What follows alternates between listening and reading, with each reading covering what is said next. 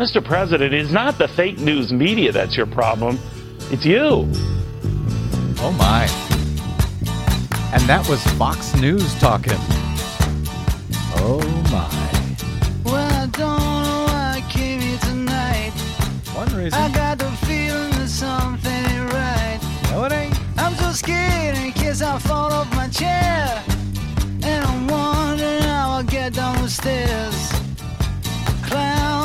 Clowns to the left of me, jokers to the right. Here I am, stuck in the middle with you.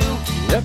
Yes, I'm stuck in the middle. From. Pacifica Radio in Los Angeles, this is the Bradcast as heard on KPFK.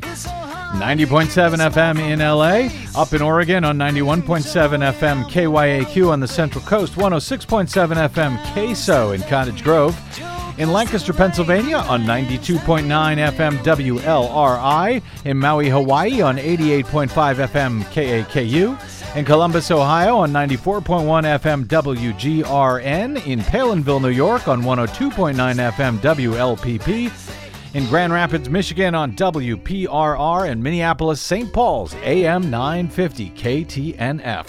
We're also heard streaming across the globe on the internets on the Progressive Voices channel, Netroots Radio, Indie Media Weekly, FYI Nation, NicoleSandler.com, Radio Free Brooklyn, GDPR Revolution 99, Detour Talk, Radio Monterey, and Radio Sputnik.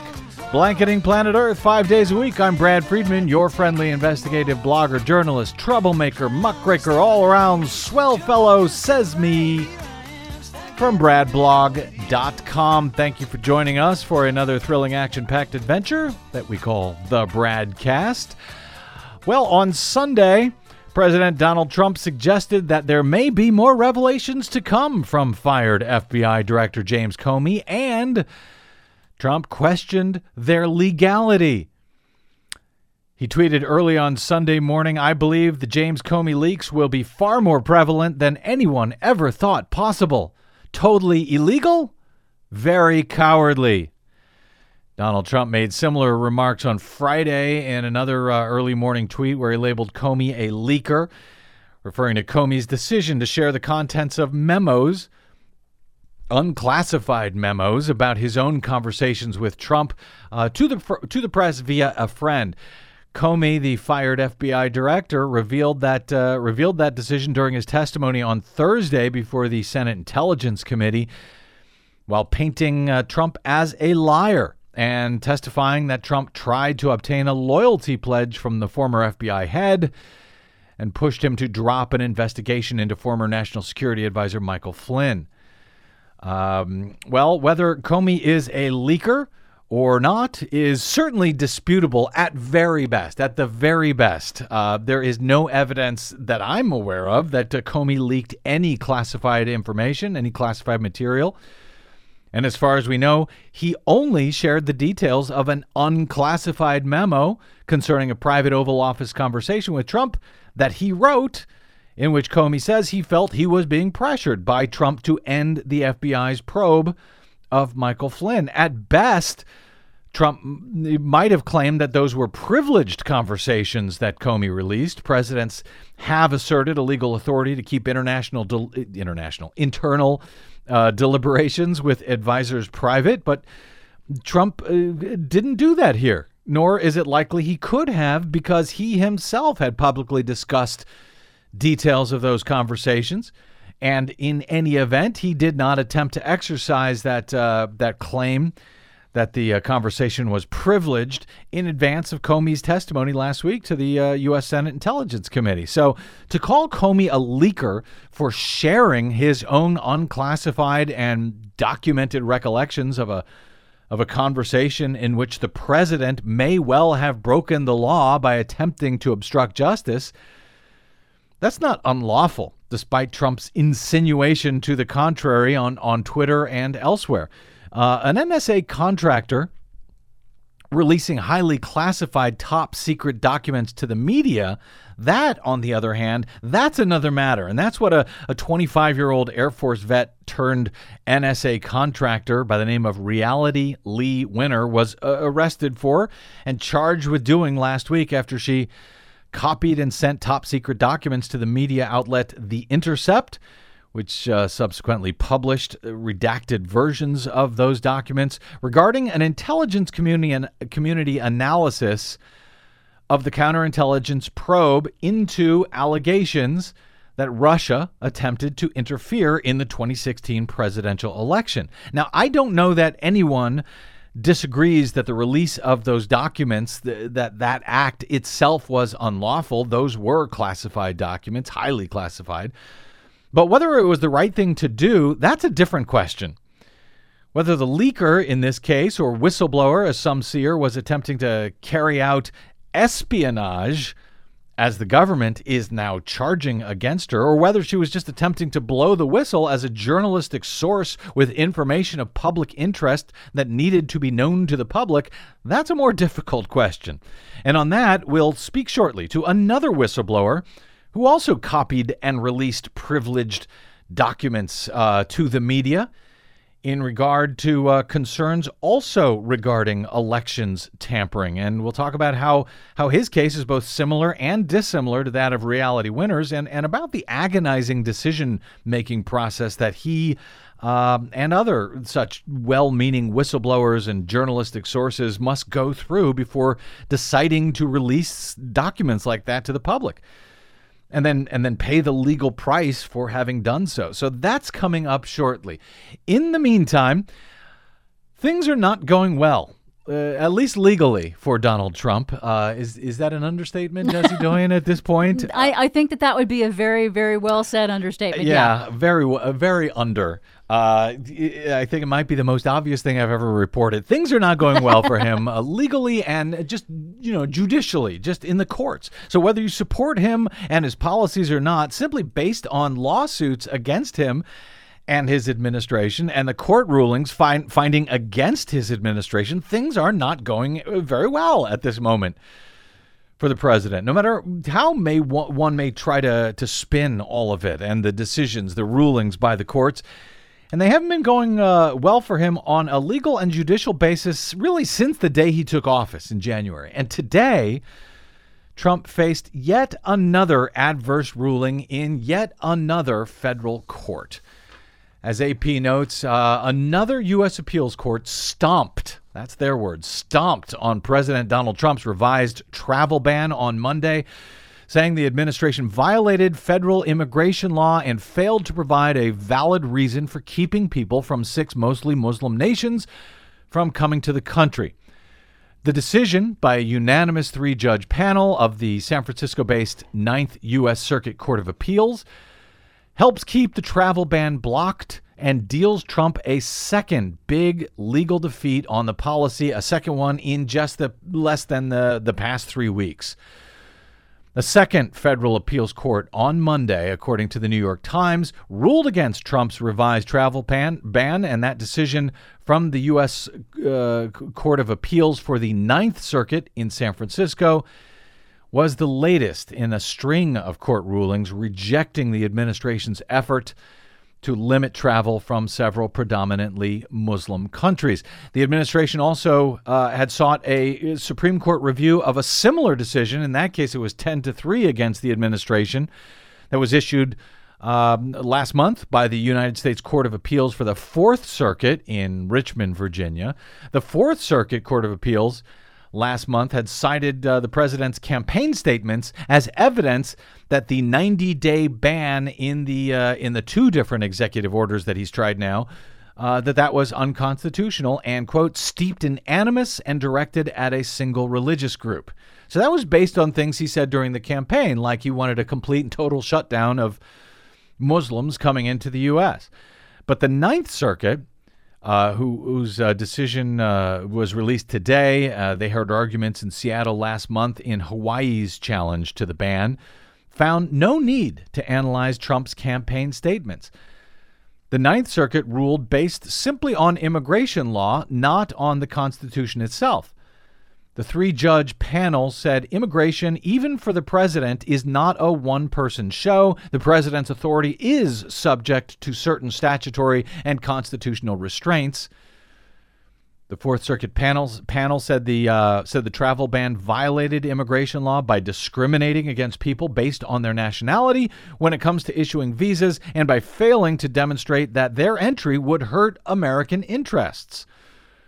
The president's order, they said, did not provide any link between the nationality of those banned by the order and their propensity to commit terrorism. In short, the panel said the order does not provide a rationale explaining why permitting entry of nationals from the six designated countries under the current protocols would be detrimental to the interests of the United States. Because of the conflict with immigration law on its own, the judges, all three, by the way, in this case, were appointed by uh, Bill Clinton in this Ninth Circuit uh, uh, decision um, the judges said that they didn't need even to consider whether the order also violated the Constitution's prohibition on the government favoring or disfavoring any religion. They found uh, that's what the Fourth Circuit Court had found the uh, the uh, the executive order to be unconstitutional policy uh, on that basis. So, in, in an earlier decision back in February, the Ninth Circuit had also blocked Trump's travel ban, his original travel ban. After that ruling, Trump narrowed the scope to, to issue this second one, uh, uh, issued on January 27, just one week into his presidency. And that 90 day suspension, well over 90 days ago, by the way, was, you know, supposedly so that he would have time to put in place uh, extreme vetting to keep people out of the country. Well, it's been 90 days. Has he taken care of that extreme vetting, even without this executive order, since it's been blocked, since it's been put in place? In any event, uh, it, it, was rejected uh, originally by the uh, district court in Hawaii, and that ruling has now been upheld by the Ninth Circuit Appellate Court which uh, basically echoed a very similar finding by the Fourth Circuit Court of Appeals just a week or two ago. Both travel bans have now been rejected by the court, by court after court after court, at both the district level and the appeals level, over and again. So now the case will go to the U.S. Supreme Court, where Trump and the Republicans, as you'll recall, have stolen a seat the one that is now occupied by Justice Neil Gorsuch, uh, in order to retain that five to four majority of Republican appointees on that court. That may come in very handy uh, on this particular case. Well, it will be very interesting since both the Fourth Circuit and the Ninth Circuit have not joined with the idea. So we'll see yeah, what, they the, both what the stolen seat Gorsuch comes up with. Uh, we will see what, uh, yeah, what the U.S. Supreme Court can uh, pull out of their robes, so to speak. Uh, so we will see that. Uh, we'll see what they do uh, now that the matter is essentially finally in their hands. And that's not the only bad court news, by the way, of late for Trump. In fact, that's not the only bad court news today for Donald Trump. Attorneys general for the District of Columbia and the state of Maryland sued President Trump on Monday, alleging that he has violated anti corruption clauses in the Constitution by accepting millions of dollars in payments and benefits from foreign governments since he moved into the White House. The lawsuit, according to the Washington Post, is the first of its kind brought by government entities and centers on the fact that Trump chose to retain ownership of his company when he became president. Trump said in January he was shifting his business assets into a trust managed by his sons in order to eliminate potential conflicts of interest, but both uh, the D.C. Attorney General Karl Racine and the Maryland Attorney General Brian Frosh says say that uh, Trump has broken many promises to keep separate his public duties and his private business interests. The lawsuit alleges unprecedented constitutional violations by Donald Trump. The suit says Trump's continued ownership of a global business empire has rendered the uh, president, quote, deeply enmeshed with a legion of foreign and domestic government actors and has undermined the integrity of the U.S. political system. They write that uh, fundamental to a president's fidelity to faithfully execute his office, uh, his oath of office, is the Constitution's demand that the president disentangle his private finances from those of domestic and foreign powers. Never before they say, has a president acted with such disregard for this constitutional prescription. Yeah, and people may not be aware. Back, like, say, for example, in 1976, when Jimmy Carter became president, he was forced to sell off his private family peanut farm. His peanut farm. he had Yeah. to sell the whole thing. Yeah. Oh, he and it was pressured at the time by Republicans to do so. Republicans who don't seem to mm, much care about the fact that Trump is still running this, uh, you know, multinational yeah. country, uh, a company all over the world, and taking payments from these companies for various things. Very, uh, I'm sorry, from these various countries for these various things provided by his company. Uh, so we'll see if this goes through. If it, if this is allowed to stand, there's been a number of other cases brought forward uh, concerning uh, conflicts of interest and the emoluments clause in the Constitution, which bars uh, money from both federal governments and state governments. By the way. Um, but this one uh, is believed to be the most serious because it's being brought by uh, two attorneys general. Racine said he felt he obligated to sue in this case, uh, in part because Republic, the Republican controlled Congress has not taken the president's conflict seriously. He said, We're getting in, getting in here to be the check and balance that it appears Congress is unwilling to be. Um, so, uh, in case you're the these, this is what in the 1700s the drafters of the Constitution prohibited specifically any person holding any office or profit of profit or trust from accepting any present, emolument, office or title of any kind whatever from any king, prince, or foreign state. Um, and another part of the Constitution offers something si- uh, similar when it comes to favoring one state over another. Uh, this uh, focus, this lawsuit focuses on his uh, his hotel in Washington D.C., where apparently all kinds of people, uh, let's see, after hiring staff and holding events to cater to foreign diplomats, the embassy of Kuwait held an event at the hotel, switching its initial booking from the Four Seasons. Saudi Arabia, the destination of Trump's first trip abroad, also booked rooms at the hotel through an intermediary on more than one occasion since the inauguration. Turkey held a state sponsored event there last month, and in April, the ambassador of the country of Georgia stayed at the hotel, tweeted his compliments. Trump himself has appeared at the hotel and greeted guests repeatedly since becoming president. Uh, so this uh, this lawsuit is um, is also not good, but not good news uh, for the president of the United yeah, States. we are in uncharted territory. So I'm glad to see that there are officials of some places who are trying to step up and, and bring some light to this situation and say, hey, what do we do here? Uh, now, uh, C- the Citizens for Responsibility and Ethics in Washington, or CREW, a, uh, a nonpartisan good government group, uh, they brought a suit as well here. So there's a lot of questions about standing, who actually has standing. And uh, D.C. and Maryland, because of the location of the hotel and other matters that they describe in the suit, they say they are definitely being harmed by uh, Trump's violation of the Constitution under the Clause. But Norman Eisen, uh, who served as the chief White House ethics lawyer for President Barack Obama, he now serves as the board chairman at Crew, which is also suing. He says uh, this case represents another storm, not just a dusting of snow, but a blizzard of trouble for Donald Trump. Uh, the attorneys general say that unless Trump is reined in under this clause, Americans can never be certain that, uh, quote, underlying his travel ban, his withdrawal from the Paris Accord uh, climate deal, or proposed tax cuts, they can never be assured that he is acting in the country's best interest rather than his own. Okay, uh, finally, before we get to my guest today, perhaps some good news. This might be good court news for Donald Trump, though undoubtedly bad news for voters.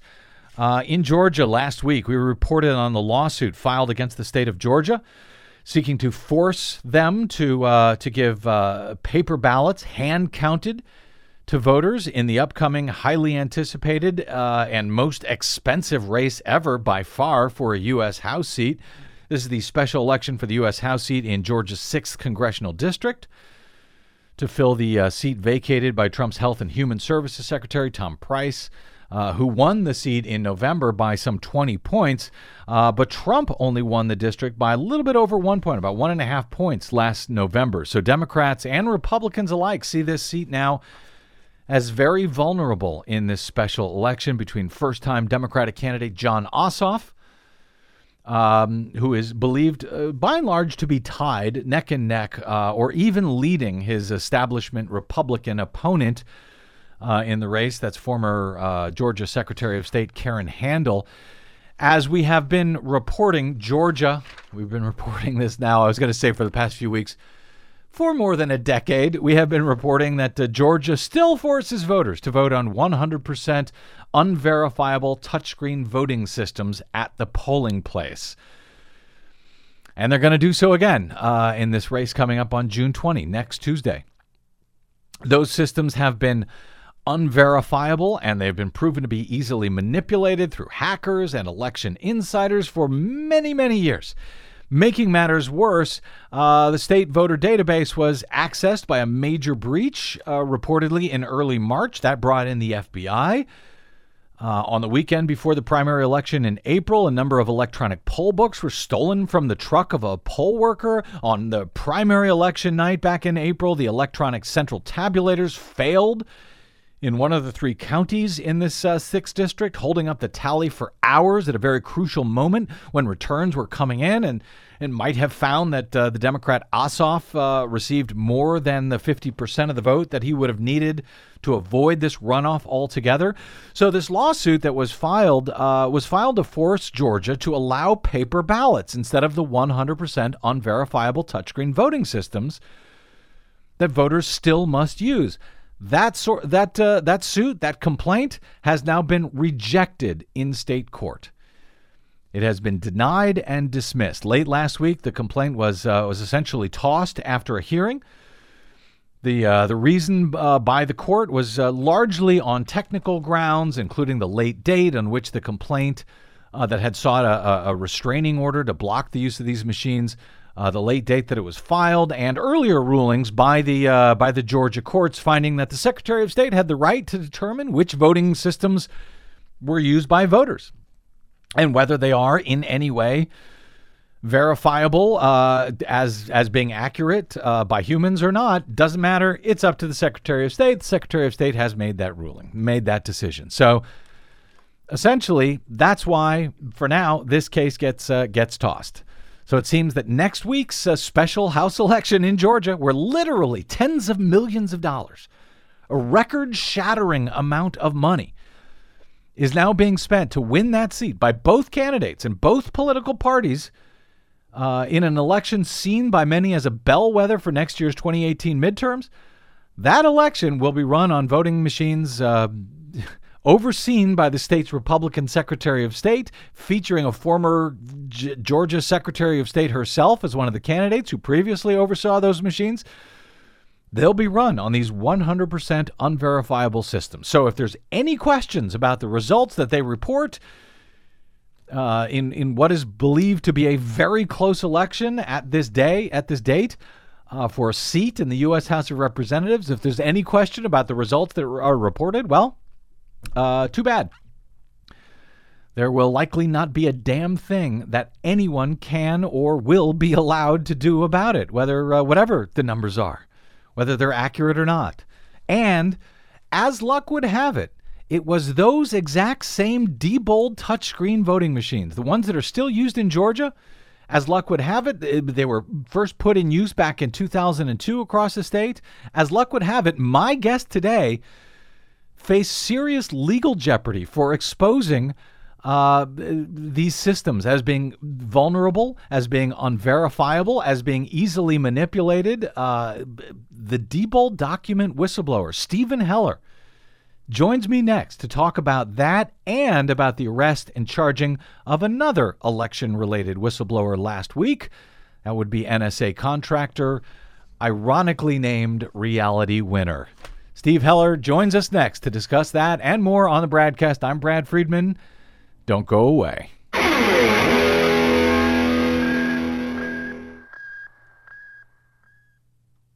Hey, this is Brad. Do you enjoy your non corporatized, commercial free broadcast? Yeah, me too. But we need your help to stay that way. Please consider supporting the investigative blogging, broadcasting, and muckraking that we do here on the Bradcast and the Green News Report and bradblog.com with a donation. It's easy. Stop by bradblog.com slash donate and drop a few dollars in the tip jar. You can make a one time contribution or an automatic monthly donation of any amount you like. It's easy. It'll take you about 60 seconds, and you'll help me and Desi stay on the air to continue our troublemaking and muckraking without the corporate influence of anyone. Got it? Thanks. Stop by bradblog.com slash donate to help us out today. Don't talk about the weather. It's a military secret. Just keep your wits together. That's the safest way to keep it. These are critical times. Be careful of espionage. In such critical times, you've got to watch out for sabotage. Oh, you do. If Welcome back to the start- Bradcast. Brad Friedman from bradblog.com.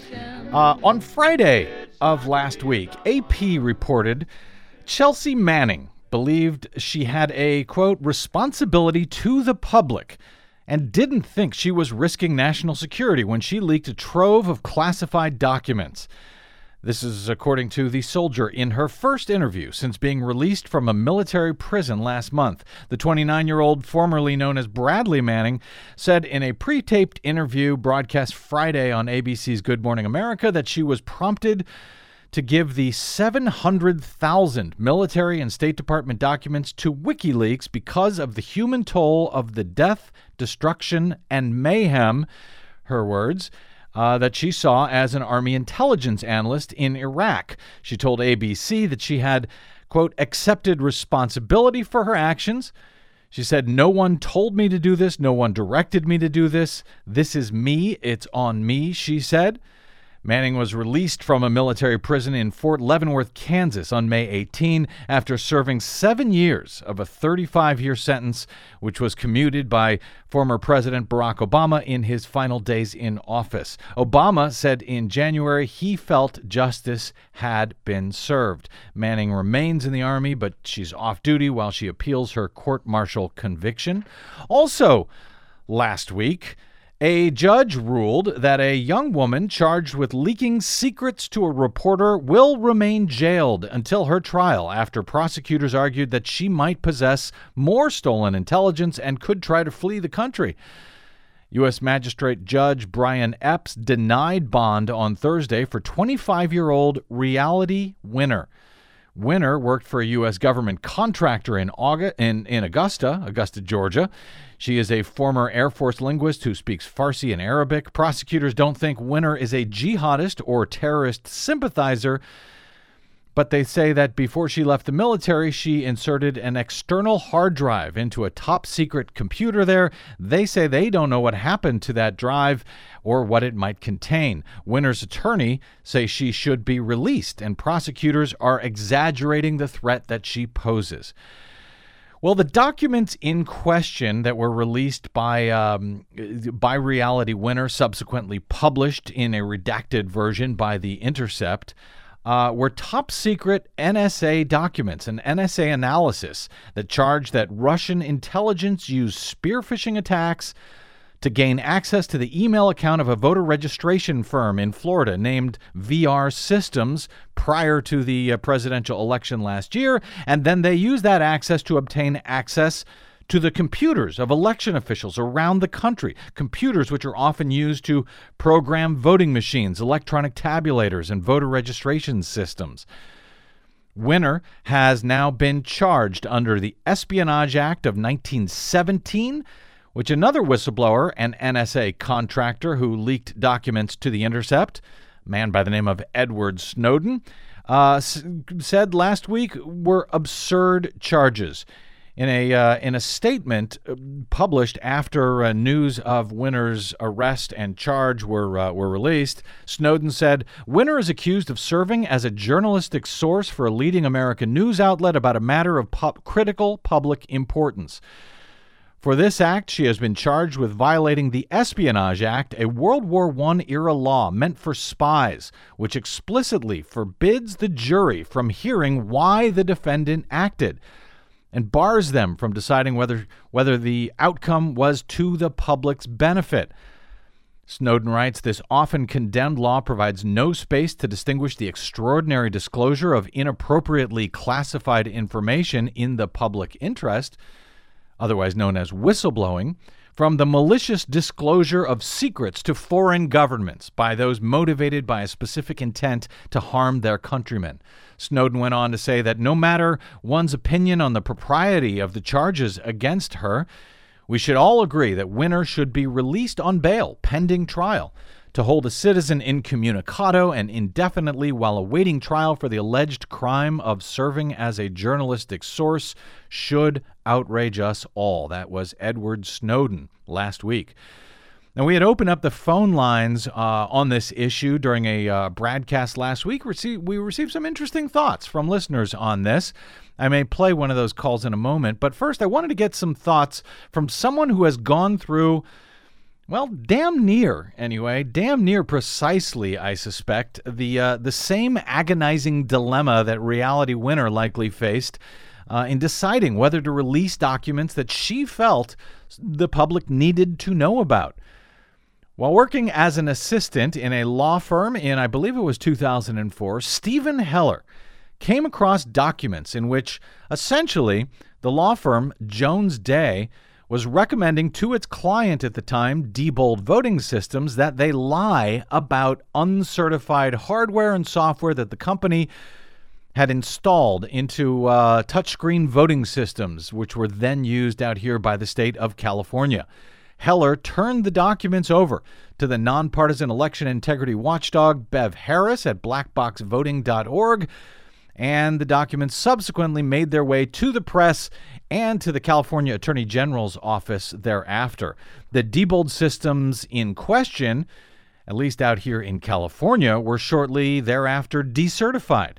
But Heller faced felony charges for leaking that uh, attorney client privileged information to the media and, no doubt at the time, faced a similarly uh, agonizing dilemma that so many whistleblowers like Reality Winner, like Chelsea Manning, like Edward Snowden, and yes, like Stephen Heller, have gone through. Here to offer his perspective on the Winner case and perhaps on the on the fact that the same unverifiable voting systems made by the same company, Diebold, the same company which was lying about their systems back in 2004, those machines will once again be used, the same ones, in the crucial U.S. House special election next week in Georgia. Joining us now to talk about all of that is Stephen Heller, who I should note uh, I've become a friend with over the years since first covering his story uh, more than a decade ago. And he has, uh, from time to time, served as a contributor to the Brad blog uh, throughout those subsequent years. Steve Heller, it's been a while, but welcome back to the broadcast, sir. Well, thank you, Brad. Thank you for having me on. I'm glad to be with you. Uh, glad to have you here. Did I get uh, anything uh, terribly uh, wrong in my description? I tried to summarize your case uh, con- concerning Diebold and Jones Day from back in 2004. W- was I uh, close enough? Yes, you were more than close enough. Good job. We'll take it. All right, so let me start uh, for the moment uh, in Georgia, uh, Stephen. I, I know you follow this stuff pretty closely. I mentioned in the last segment that the court uh, in Georgia has now rejected a lawsuit trying to force verifiable paper ballots in next week's upcoming U.S. House special election. Knowing what you personally so intimately know uh, about those machines and about that company, uh, do you find any reason to have confidence in whatever the results will be reported as uh, next next Tuesday night in that highly anticipated race, Steve? Well, the fact is, no one can have real confidence in it because these machines are unverifiable. And with what we've learned about the information that Ms. Winner exposed just a short time ago about how our voting systems are under attack from Russia and possibly other foreign countries, as well as efforts at voter suppression from our own politicians, no, I don't have confidence in the truth of the results at all, even if they go the way I hope they go. Well, let me talk about. Uh, we'll talk about your specific thoughts. I know you have some on the reality winner case in specific, but I want to. What did you go through? Can you give us a, an idea what you went through, uh, the the thought process that you wrestled with when you came across those documents? Uh, between Diebold and their attorneys that you felt the public needed to know about, despite the fact that leaking them was, I believe, unlawful. What what was sort of the, the, the process that went through your brain? Maybe that'll give us some insight into some of these other uh, whistleblowers. Well, when I saw these documents, this was smoking gun proof that Diebold election systems had been using illegal, uncertified software, at least in their California voting machines, probably other states as well and that uh, they they had been doing that and they planned to continue doing that. And that was something, of course, that made me very upset. I was very disturbed by that. Our elections are a key and fundamental pillar of our whole country. And so I was very concerned about that. Now, you're right when you say that releasing this information was illegal. This information that I saw was covered under attorney client privilege. Mm-hmm. And I fully admit that violating attorney client privilege is a very serious crime. Mm-hmm. But what is illegal is not always wrong. Mm. And I felt that the crime of violating attorney client privilege in this single, isolated, discrete instance was worthwhile. That I had to get this information out to the public so that the people of California and the rest of the country would know that this corporation was diddling our elections. Mm. You, you uh, did it take a while? I mean, had you uh, stopped to think about this for some time after seeing the documents before you said, I need to get these out? Or was it something that just occurred to you, this is wrong, what I'm seeing uh, is, is wrong, and whether it's unlawful or not, the public needs to know about it? How, how quickly did that process happen for you? I thought about it overnight. Uh, I was working nights in those days, working mm-hmm. like the second shift, I think 4 to midnight or 5 to 1, something like that. I saw those documents one evening. I went home, laid awake pretty much all night, worrying about it, stressing about it. The next day, worrying about it, stressing about it. That evening, when I went into work, I printed out the documents and took them home with me. You wrote to me last week uh, to say that you had some flashbacks, I think was the word you used, uh, yeah. reading about Reality Winner, seeing information on elections again uh, allegedly being manipulated, undermined, and so forth, uh, and and knowing that she had to keep quiet about it. So, uh, did, did you feel a specific uh, kinship with her more than uh, other? Uh, let's call them whistleblowers, leakers, whatever you want to call it, yes. in reading her story. Yes, I did. I mean, the fact is that both of us, there's a lot of key differences in our situation, but there's a lot of striking similarities. Both of us saw information that provided smoking gun proof that our elections are under threat, under attack. Mm-hmm. Uh, the Im- information I saw was a, a threat or an attack from a corporation, Diebold Election Systems, and of course, in her case, the information she saw provides smoking gun proof that the Russians are attacking our election systems as well. And either way, it's a terrible situation and a threat to our entire democracy. I, I, I, well, I may dispute you whether it's a smoking gun proof or not, but there are certainly allegations, uh, certainly evidence, and frankly, to me, the biggest uh, revelation from those documents uh, is nothing really new, but it just underscores how vulnerable our elect- electoral system is, uh, how uh, bad actors, be they foreign countries, be you know, be they uh, partisans here in this country, frankly, be they uh, you know, election officials who want to see a certain outcome, how easy it is to access those systems and take them over in a way that no one will ever know. Uh, absolutely, that's very true. And I think the message in both Ms. Winner's situation and mine is essentially the same. Our elections are under attack and we Americans can't be complacent. We must protect our elections, keep them clean, fair, open, untainted by either corporations or foreign nations or our own politicians and election officials who might try to limit access to the voting booth based on the perceived voting tendencies of certain demographic groups. Uh, Stephen Heller, you um, Ed Edward Snowden has uh, said that uh, Reality Winner is being inappropriately charged for committing espionage here. Uh, the laws that we tend to use against uh, whistleblowers like this or leakers, whatever you want to call them, don't seem to be very helpful. It seems a ridiculous charge to suggest that she was trying to aid a foreign power, which is what you know espionage uh, laws are all about. Uh, and and worse, that that law, as it's written, disallows her from explaining why she did what she did. I know that Snowden has said something similar that if he's, you know, one of the reasons he does not want to come back and face charges is because he knows under the Espionage Act he can't really make his case as to why he leaked the documents that he did. When when you were charged with leaking documents uh, that were attorney-client privilege, were you at least allowed? Uh, to make the case why it was that you were you you were you did what you did?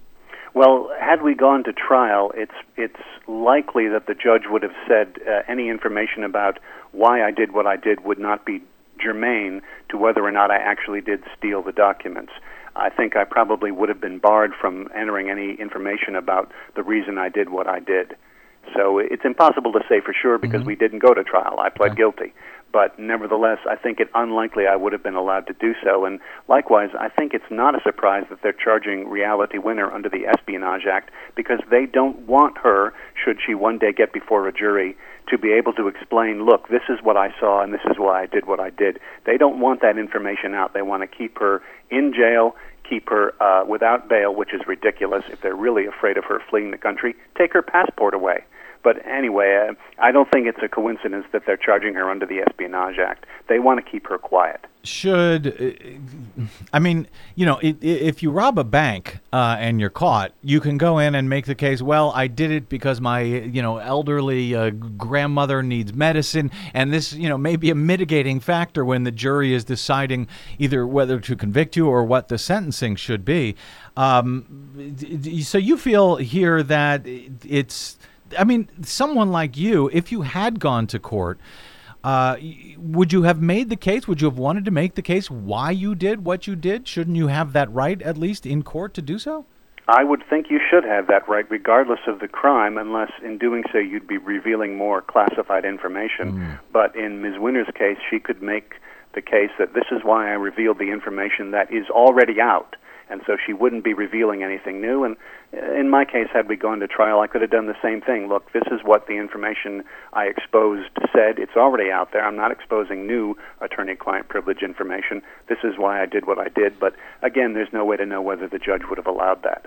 Stephen, let me play you this uh, call because uh, what we haven't gotten from you so far, because I haven't asked yet, is you know what you feel about what she did, if it was the right thing to do or the wrong thing to do. But before you give me your thoughts on that, let me play you this uh, this this co- uh, conversation I had with a caller last week, a guy by the name of Tully, who feels. Uh, very strongly that what Reality Winner did in releasing those documents to a uh, to a media outlet that it was that it was wrong. Period. That there is nothing that can change that fact. Let me play this uh, conversation. Tully in Orange County. Hey Tully, welcome to the broadcast. Hey, Brad. Thanks for taking my call. Sure. I wanted to talk about the uh, reality winner situation. Uh huh. Yeah, so uh, I worked in the military intelligence community as she had, had done before. She started working for this contractor, right? Right. Contractor with the NSA. So here's the deal. Uh, when you go to work for these people, when you go to work for the National Security Agency, you have to take an oath of fidelity and you have to raise your hand and you have to sign all kinds of confidentiality documents, okay? Right. So you are surrendering the right to make a decision about, you know, leaking documents. That's not an option, okay?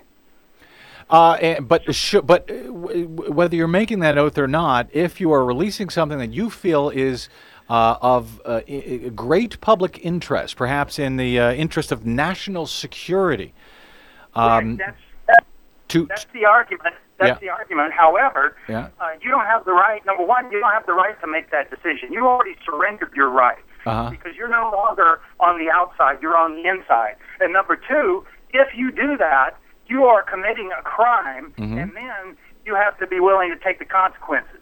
and and if uh, if a, a a serious crime is being carried out, if uh, constitutional uh, if the Constitution itself is being violated, also you're you're suggesting you do not release that information to the public.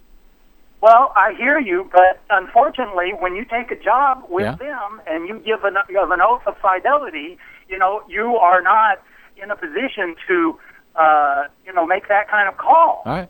You've, you've already given your word and made a commitment, you know, to keep those secret. Yeah, well, uh, I hear you. I appreciate uh, I appreciate those thoughts, Tully. Um, I'm not sure I agree with them, particularly if we're talking about uh, revealing uh, crimes, revealing uh, violations of the Constitution, national security issues. I don't know that what Reality Winner actually released rises to that level. I'm I'm not sure how I feel about that yet. Um, but uh, but I hear you, and I appreciate that call. That was uh, my conversation with uh, with caller Tully on last week, one of last week's uh, broadcasts. Uh, Stephen Heller, um, uh, your your thoughts on that? You were working at a, a, at a law firm. It was unlawful for you to release the documents that you did. Um, you signed a contract saying you would not do it. Uh, should should you have done it? Should Reality Winner have done it? Was she right to leak those documents? Well, you know, I respect Tully's position. And just as in my case, there were those who said, look, regardless of how important this information was about our elections and what Diebold was doing, attorney client privilege is sacrosanct and you can't violate it. And to a certain degree, I agree with Tully and those who said that about my case you can't just violate attorney client privilege and expect to get away with it. And one of the things I used to say when I was doing a lot of public speaking about this after my case was concluded and I had pled guilty was that I admitted violating attorney client privilege, which is what I did, is a very serious crime. And I had to be held accountable for that crime, or else attorney client privilege could conceivably have been weakened a little bit, at least in the state of California. I think charging me with felonies was overkill. Uh, misdemeanors would have sufficed, but nevertheless, I admit and acknowledge that what I did was a serious crime and I had to be held responsible. And the fact is that what Reality Winner has done is also a serious crime.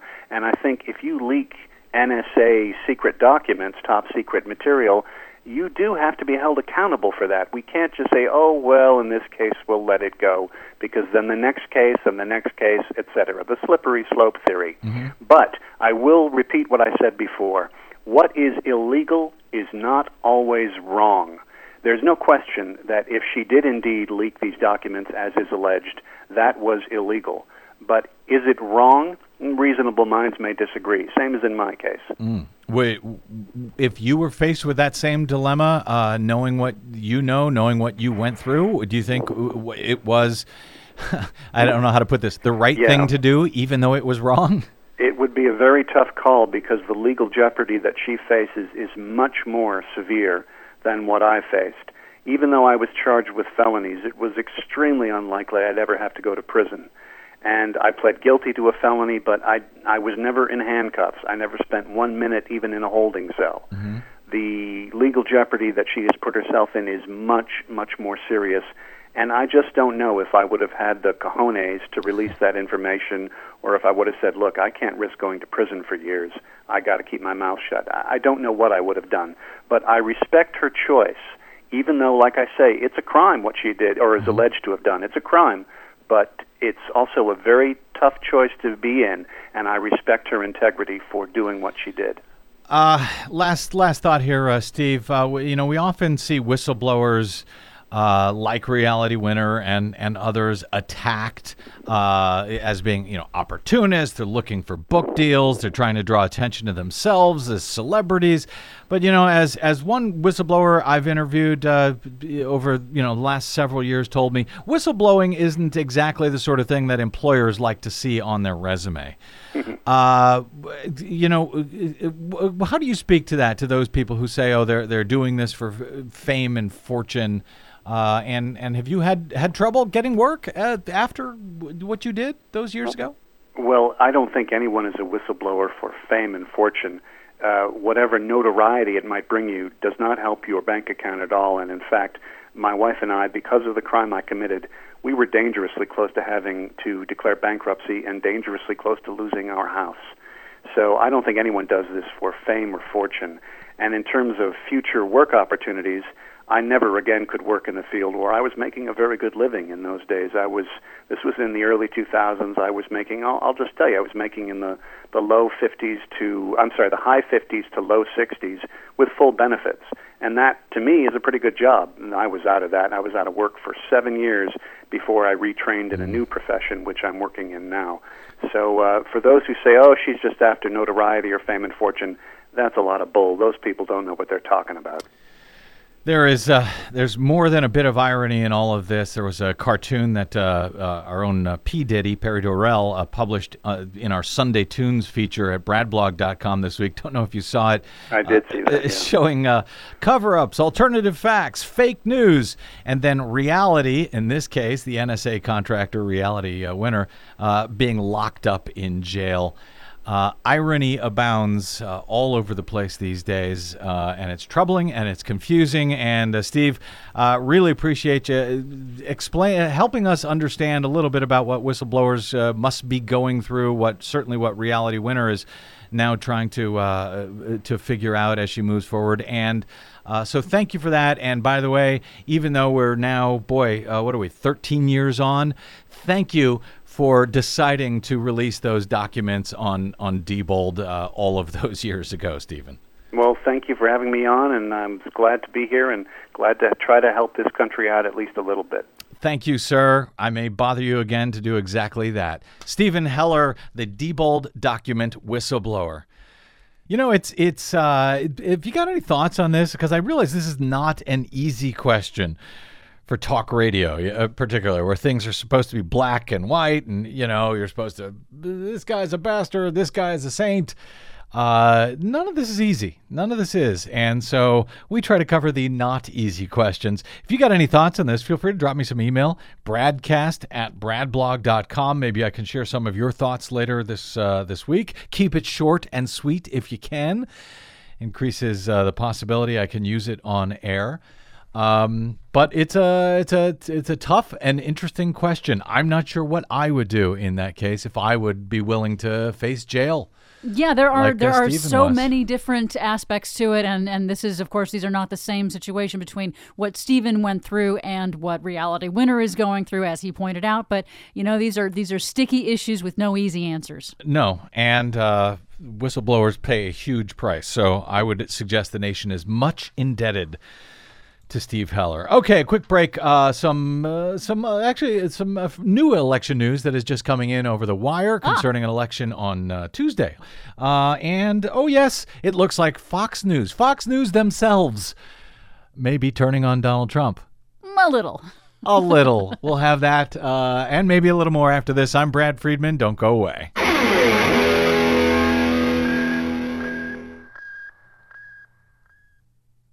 Hi, this is Desi Doyen from the Green News Report and the Bradcast, both brought to you without corporate or political influence. Why? Because we rely on you to help keep us completely independent. Please drop by bradblog.com slash donate today and help us stay on your public airwaves. That's bradblog.com slash donate. You'll thank yourself later. I'll thank you now.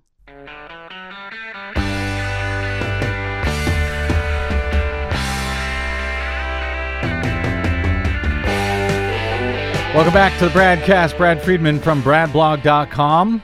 Well, it is primary election day on Tuesday in Virginia, in that state's gubernatorial race, pitting uh, Lieutenant Governor Ralph Northam against uh, his uh, challenger Tom Perriello. These are both Democrats. Perriello is has got the backing of Elizabeth Warren and Bernie Sanders. But he also has a powerful enemy, according to Ryan Grim over at The Intercept. Now, Ryan, by the way, is one of the four reporters over at The Intercept who broke that story with those documents from uh, allegedly from Reality Winner. Grim is now saying that Dominion Energy, uh, the state's big power company, do you know this company? Uh, Yes. Des? Uh, in Virginia. Um, he's got a story at The Intercept today about how the utility company is trying to get out the vote to uh, in the in the Democratic primary, essentially to get them to vote against Perriello. The reason apparently has to do with uh, this uh, this great big pipeline that uh, Dominion wants to build from that'll stretch from I guess West Virginia to Virginia down to South Carolina.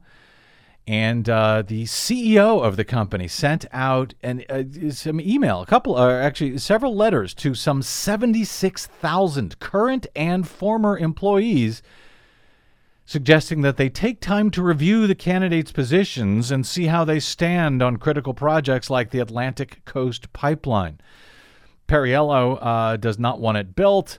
Uh, Northam is not wants to leave it up to federal regulators, basically, to decide. Which would be the Trump administration, right? To decide whether to approve this pipeline. And this all happened at the same time that uh, Goldman Sachs came out and said, uh, quote, one of the leading Democratic Party candidates has openly discussed opposition to some of the new pipelines proposed in Virginia. So Grim says the message is clear enough. Uh, the state regulated utility wants to pick the most favorable regulator it can in the Democratic primary.